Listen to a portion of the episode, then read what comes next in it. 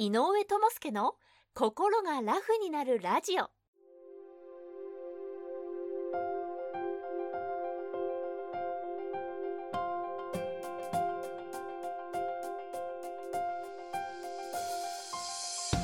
この番組は精神科医で産業医でもある井上智介が細かいことは気にせずに笑っていこうをテーマとして医学や心理学の側面から今すぐ使える心が軽くなるコツやスキルをお届けする番組ですはいどうも、精神科医で産業医の井上智介です。よろしくお願いします。今日は心のパーソナルスペースというのをテーマとしてお話ししたいと思います。パーソナルスペースという言葉を聞いたことがあるよっていう人はたくさんいるのかなと思うんですけれども、簡単に説明しておくと、これは自分自身が心地よく過ごせる相手との、ま、空間的な距離のことを指すことが多いかなと思います。ただし、このパーソナルスペースは人によって異なるというところもあるので、人によっては50センチの距離感でも不快に感じないよっていう人もいれば、80センチの距離を取ったとしても、やっぱり不快に感じるなという人もいます。また、パーソナルスペースは常に一定の距離感だけではなくて、相手によってもその距離っていうのが変わってくるのが特徴的です。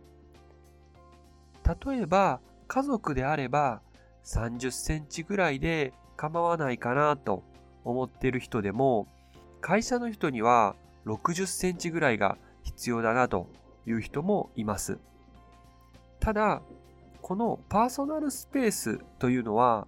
空間的な体の距離だけではなくて、今は心のパーソナルスペースというのがかなり意識されています。しかし、これも体のパーソナルスペースと同じで、その距離感というのは人によって異なるからこそ、ちょっとした誤解を生みやすくて、そこから人間関係の摩擦というのが起きてくることもあり得ます。例えば、心のパーソナルスペースが狭いといった、ま、距離が短い人であったら、相手からすると心にですね、ずかずかと土足で入ってくるような感覚になるので、まだまだ面識が浅い段階であっても、かなりパーソナルな個人的な部分である詳細な住所とか年収とかを聞こうとしたり、遠慮も少ない中でいろいろと人に何かをお願いしたりすることがあります。まあ、しかしこれは心のパーソナルスペースが広い人からすると自分の言いたくないようなことを詮索されているような気持ちにもなるし簡単に無茶なお願いをしてくるような人だなぁとどちらかといえば不快に思うことがあります。ただですねこれは逆もしかりであってパーソナルスペースが狭い人からすると心の距離を取ってくるパーソナルスペースが広い人に対してはなかなか心を開いてくれない冷たい人だなというふうに思ってしまうこともあります。今日は心のパーソナルスペースをテーマとしてお話しさせていただきました。まず何よりも理解しておかなければいけないのは人によって心のパーソナルスペースというのは違ってきてどの距離感が正解というのはありません。相手の心のパーソナルスペースを尊重しないと人間関係に摩擦が起きてしまうということです。このラジオを聴いてくれている方はどちらかといえば心のパーソナルスペースが広い人が多いのかなと思います。ただそのような人は相手に対して精神的な距離をとっていることが誤解としてネガティブに思われてしまうことがあるのですけど、そのような時は、